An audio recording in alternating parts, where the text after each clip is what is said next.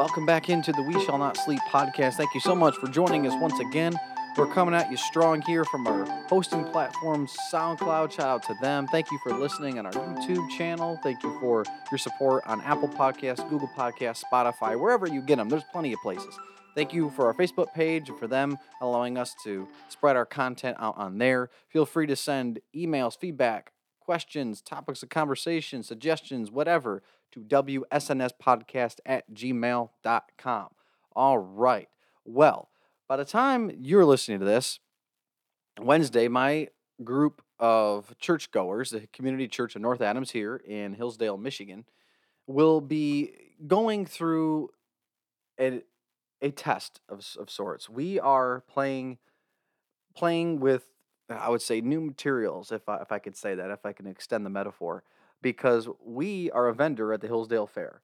The Hillsdale State Fair in Hillsdale County, Michigan, is the latest state fair um, in the entire state. We it's always the last week of September, which sometimes rolls into the first week of October. It's actually beautiful fall weather for those who are in the Midwest and in, in, in the United States. You know well how the colors start to change this time of year. You know, you start to wanting to get that pumpkin spiced flavored or scented everything. Um, you start seeing apple cider donuts, apples starting to be fresh and it's a great time, especially for us in the Midwest. And one of the things that we enjoy here is the fall weather and it's a little bit cooler. So the, the state fair is actually really cool because uh, it's just good weather to be outside. It's not incredibly hot. But my church, we decided to contact the fair and we are a vendor this year. We paid the application fee and we have a 10 by 10 space.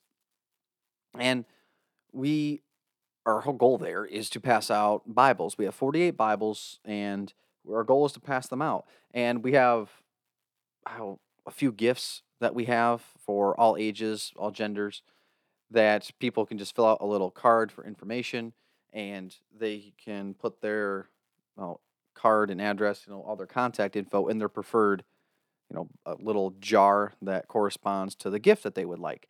And upon you know the drawing of it if they get it they just have to come to the church and claim it. And you know we we looked through things about you know tax status so we kept like all the like numbers below a certain amount a dollar amount so we didn't have to deal with any sort of taxable goods or items so the people didn't have to have that burden right?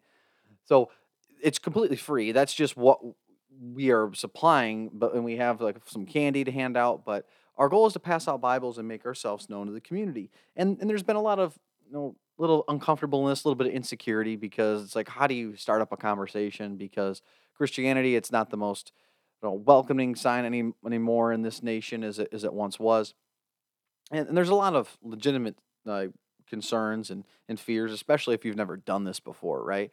Well, I understand that, and you know, as the pastor, trying to encourage the the congregants, saying, "Hey, we can do this. This is something that is attainable. It, it's okay. Everything's going to be fine." And in service this past week, we actually talked about the story in Second Chronicles 20 when King Jehoshaphat is told that, hey, your enemies are going to attack you. And he's like, oh my gosh. And he turns to the Lord first, seeks the Lord, proclaims a corporate fast for everyone. They pray and seek the Lord. They hear from a gentleman who decides to, to prophesy a brief message. They listen to the Lord and they're given victory. And it's just a very simple Old Testament story of an instance where the king actually fears the Lord and wants to do what he says. And that's what I proclaim to them here as a message in this past Sunday.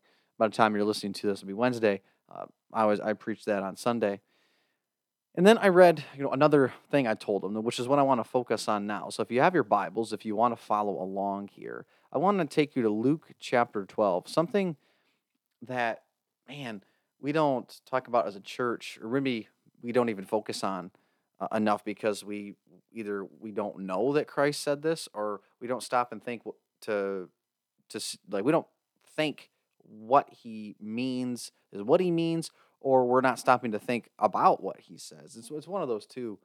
And I'm going to start at verse 49. So, Luke chapter 12, verse 49. I am reading from the NASB 1995 translation, which is my preferred translation.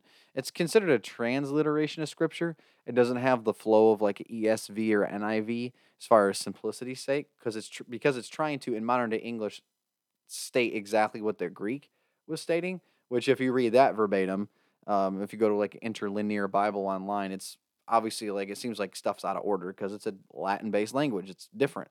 So NASB gets you about as close as you can without, if you want to go back to the King James version. But for the sake of everyone, I read from the NASB.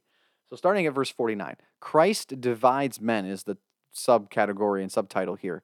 It says, I have come to cast fire upon the earth, and how I wish it were already kindled.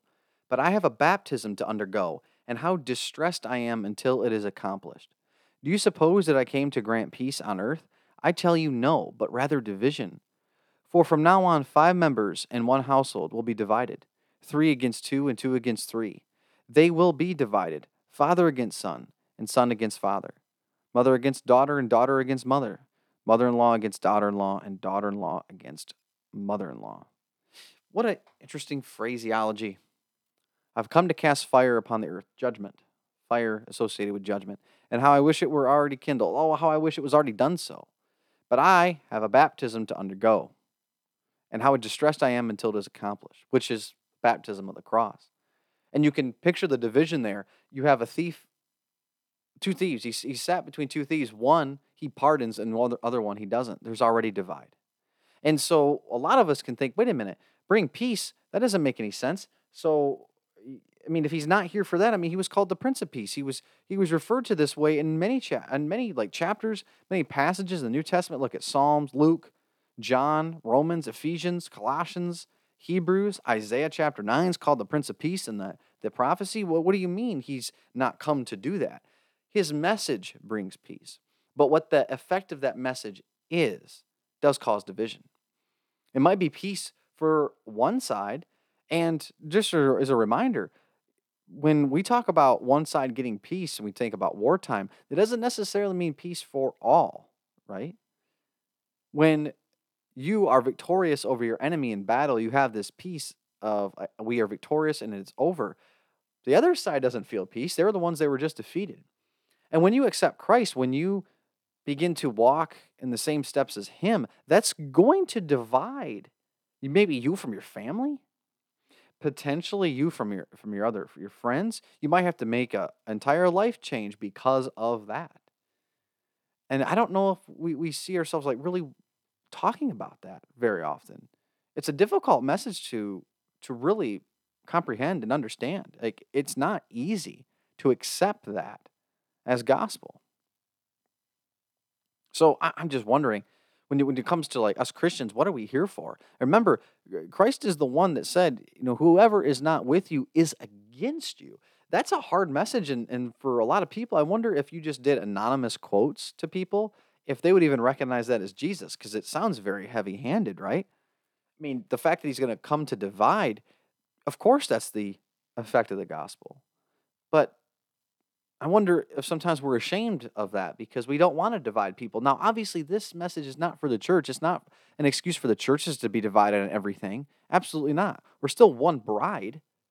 Jesus isn't marrying in the cosmic, you know, in the cosmic notion of the church and and Jesus says, you know, the bridegroom, he's not going to marry many things. He's not going to commit infidelity by no means. But yet, when it comes to the world and the effect that the Christian message has, it's going to divide people because it's an exclusive truth claim. Of course, truth by its own definition is exclusive and it is divisive because not everyone agrees on what the truth is. Jesus saying, I am the way, the truth, and the life. No one comes unto the Father except through me. That's very exclusive. And that, you know, this pathway to heaven, salvation, only going through Christ, that eliminates over half the people on the planet and their belief systems. When you look at the combined amount of like other religions and then the people who are not religious, right? Of course, it must divide because it's not going to be all encompassing. And that's the one thing that I don't know if we're comfortable with. We're not, in, in this nation, being the United States, we're not really comfortable with confrontation or disagreement. I'm sure we'll do it on social media, but in person, it's very difficult. And when you see other nations, when they are getting constant kickback from the government and from their neighbors, from people who are truly evil, they're used to that. They're used to seeing that division and how it causes causes stirrings and causes rumblings amongst other people. Here, we can just run away. We can avoid. We can be passive aggressive. We can use social media to, to throw grenades, and then we feel bad. And it's difficult to stand in the face of somebody and say, "So you do you believe that I'm living the wrong way?" If if they're a complete hedonist or rejecting Christ, well, yeah, of course I do. But that doesn't mean that I have the right to judge you because that's God's right. I mean, God gives us the ability to judge one another as Christians, hold each other to account. To account. When it comes to non Christians, we, we don't have the right to do that. We don't have the authority. We don't know their hearts and their motives. But yet, through uh, as Christians, our actions, that's what, you know, out of the overflow of the, the mouth, the heart speaks. So, how we talk to one another, our actions. Now, there's room for there's not any room for hypocrisy, and that's where I think do not judge lest you be judged. In the same way you measure uh, against someone, it'll be measured against you. That's a call against hypocrisy. The same thing with the speck and the plank in the eye. We got to be comfortable with speaking the truth. Jesus never shied away from that. He did not use that as a source of shame, of course. He did not bash people over the head. I mean, he ate with sinners. Then one of the most intimate things that you can do with someone. He went into people's homes and ate with them. For the first century Jewish culture, that is a holy and sacred act. It's lost on us nowadays because of the way our culture, at least in America, is. I mean, meals are just, I mean, we don't really sit down around a, a table together very often and, and break bread, especially not in the way that they did it 2,000 years ago. But when you do that, I mean, you are bottom line affirming everything that they are, but Jesus never did that. He never failed to call sin sin or call people out of their own sin with authority, with conviction, but he never used it to shame people because it wouldn't have been effective. It would have been sinful for one, but when is ever shaming people ever effective to that person if your goal is to win them over to Christ? You're not winning them over to Christ at that point, you're winning them over to your own hubris. Now, God's grace can obviously work through that, but I digress. So, I just want us as Christians and go back and read Luke chapter 12, uh, verses 49 there through 52, or through, yeah, through, excuse me, through 53. Go back and read that. Think about it for a second. Meditate on it. Do some research. Read a couple commentaries.